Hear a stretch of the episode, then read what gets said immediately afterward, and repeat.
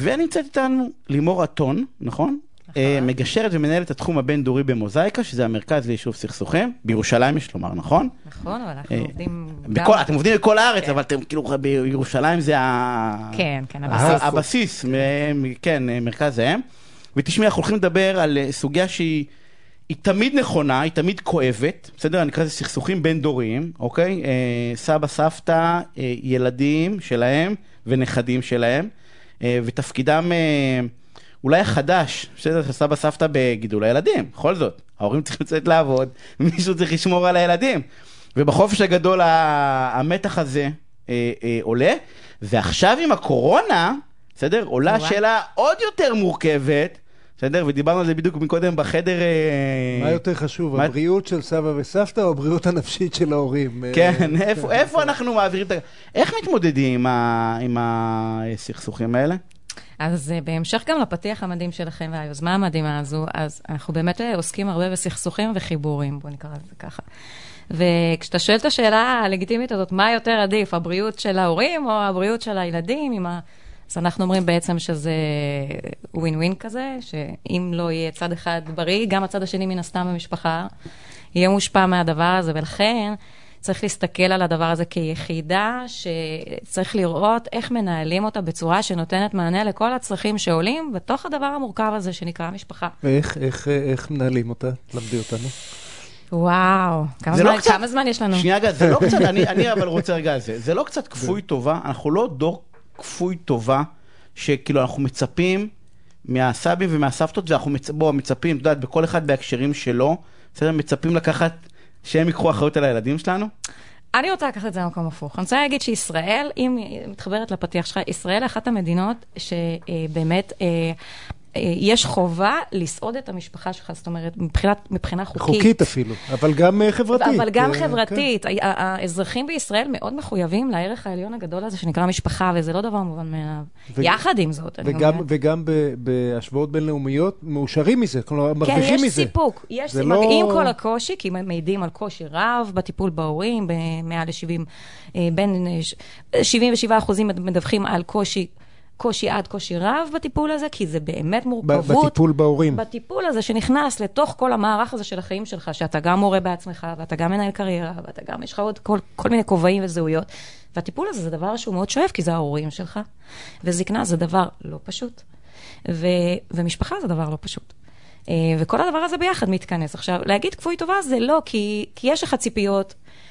משפחה אצלנו בישראל זה דבר מאוד חם, מחבק, ויש יש ציפיות מההורים, ויש גם ציפיות מן הסתם ביום מן הימים, מהילדים שיגמלו להורים.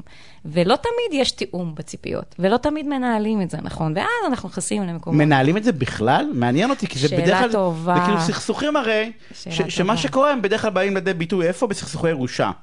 שמוצאים משום מהצבא, אבל כאילו עד השלב הזה, שאלה טובה. כאילו, אתה יודע, אז... רגע, רגע, לפני סכסוכי ירושה, אני רוצה לעבור את החופש הגדול בשלום. מה אם הסבא והסבתא מפחדים בריאותית, ואפשר להבין את זה, וההורים...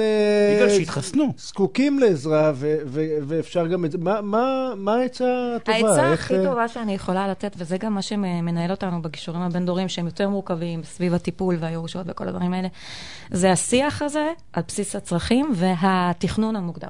זאת אומרת, לחלוטין לשבת ולתכנן את הדבר הזה בשיח, לא להכתיב, לא להנחית, לא להיות באיזה ציפייה, כשאתה לא מקבל את המענה שאתה מצפה מבלי שאמרת אותו בצורה ברורה, אז אתה מתאכזב, ואז זה נכנס לאיזה מין מערבולת כזאת, אלא פשוט לשבת ולראות.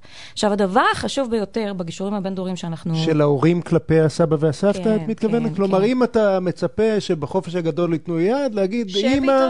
שבוע מהחופש עלייך, קובל עלייך, לא, לא, לא, אני חדד, אני חדד, אני חדד, כדי שזה יהיה... זה הכפויות טובה, דרך אגב. זהו, זהו, אני חדד שלא תיכנס... אם השבוע עלייך, וכאילו, ואם לא, אין בעיה, תראו את הנכדים, אין בעיה. אמא, הוא מתקיף אותי, תבואי להגן עליי כאן. אז אני חדד רק שלא תסתכסך עם אמא שלך, זה לא אמא שבוע הבא עלייך, זה אמא, אני צריך עזרה, איך את יכולה לעזור לי? מה את יכולה לעשות?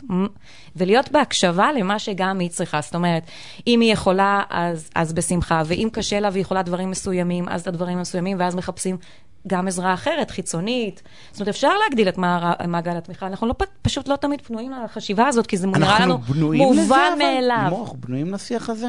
אנחנו נדבר על באופן כללי, כאילו, כי זה נראה לי שיח שהוא סופר, זה מה שמלמדים בגישור, נכון? כאילו, בגדול, בתפיסה, זה מה שאנחנו אומרים, בוא נעשה שיח של אינטרסים, ונשב ונראה, אבל ונמצא פתרון שכולנו מחייכים איתו. מהמם, מהמם בספרים ובתיאוריה ובסימולציות. יניב, למה אתה נגד? אני לא נגד, אני מאוד בעד. אני רק שואל אם זה אז אני אגיד לך, יניב. אני כאילו לא רוצה להגיד את התשובה. כן, פרקטי. רגע, רגע, אני אגיד, אני אגיד. השיח הזה לא מתנהל מספיק נקודה. כי אנחנו פועלים מתוך כזה, אמרנו, מכוח המציאות החיים, אנחנו לא פנויים ממש. לא, לא, ולא תמיד גם השיח הזה פשוט, כי לפעמים הוא מאוד מאוד טעון. זה משפחה, זה חיים שלמים, זה, יש לך כל מיני דברים לא פתורים שאתה מסתובב איתם, ולפעמים הדבר הכי קטן הזה, דווקא פה, בעזרה הזו, הכל יכול פתאום לקרוס. אז אתה נמנע. הנה את מעדיפה את האח שלי עליי. בדיוק. עכשיו, כל התהליך הזה של הגישור בין דורי בא להגיד בדיוק את זה. אל תחכו למשבר הגדול הזה. בדיוק במקום הזה של לדבר עם המשפחה, גם אם משהו קשה לדבר אותו, אם אנחנו לא נדבר אותו בזמן שהוא קטן, אנחנו נאלץ להתמודד אותו כשהוא גדול, ואז הנזק הוא הרבה יותר גדול. אז איך, איך טכנית, מה, קובעים פגישה כן, על זה?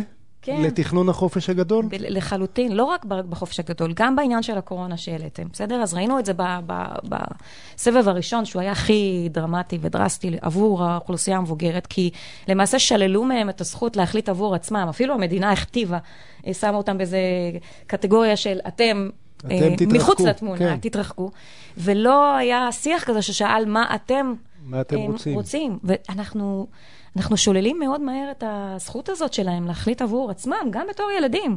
זאת אומרת, גם במקרים שאנחנו באינטרס מאוד טוב, ואנחנו לא באים לדרוש, אבל אנחנו מהר מאוד מחליטים עבורם, מתוך דאגה, מתוך זה.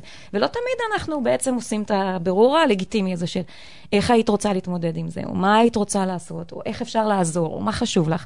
וברגע שאנחנו שומעים אותם, ואז אנחנו מתאימים את זה לצרכים שלנו, הדבר נהיה יותר פשוט. שאלתך, יניב, זה לא נעשה מספיק. למה מהצד של ההורים, אבל זה לא נעשה?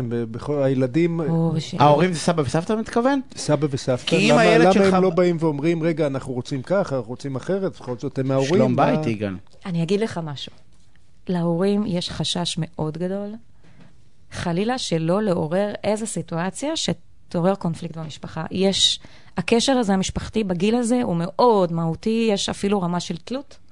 אז הם פשוט הם מפחדים, פשוט נכנעים, לא מפחדים, יש המון כניעה, אנחנו רואים את זה בתהליכים, הם פשוט, הם מוותרים על הזכויות שלהם, על הרצונות שלהם, על הצרכים שלהם, מפחד שזה יפגע בקשר. בשביל לשמור על המרקם המשפחתי, ובסופו של דבר זה פוגע במרקם המשפחתי, כי אם אתה לא מנהל יחסים. מרוב ניסיון לשמור על המרקם המשפחתי, זה פוגע במרקם נכון. המשפחתי, ועדיף להגיד, שמה, זה מפריע לי, מוכנה להתפשר על זה, על זה, זה נורא חשוב לי, בוא תנסה להבין אותי כאן. ו... נכון, נכון, והמודל שלנו, של הגישור הבין-דורי, שם בדיוק את הדגש על זה, כי אנחנו מתחילים לא במפגש המשותף הזה, בדיוק מהמקום הזה.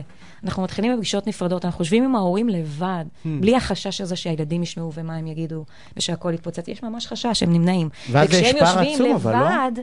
הם אומרים, הם מדברים, הם משתפים מה הם היו רוצים. עכשיו סיימנו תהליך כזה שזה היה מדהים. עכשיו, כשהילדים אני חייבת להגיד לזכותנו, רוב המקרים, כשהילדים שומעים את הרצונות של ההורים, בדרך כלל הם, הם, הם מנסים ליישם את זה. הם פשוט לא תמיד יודעים. אז, אז הם נכנסים למאבק בין האחים, כאילו מי יחליט ומי יקבע, וכל הדבר הזה מאבד פרופורציה, וההורים נמנעים. רגע, אז מתי, מתי מגיע, ככה, את מציעה שעה, שבו דברו אחד עם השני, ומתי זה מסה קריטית כזאת שכדאי להגיע אליכם, או כדאי, כדאי להגיע לגישור? יש מה... ספר, אני, אני רוצה להחליף את השאלה, יש ספר הדרכה, כי להגיע לגישור זה כבר החלטה, להביא משפחה לגישור זה דבר נורא נורא מורכב, הורים וילדים ואחים, והאח לא רוצה לבוא, כי מי יחליט ו... אבל יש, יש משהו שיכול לתת איזה שהם כלים?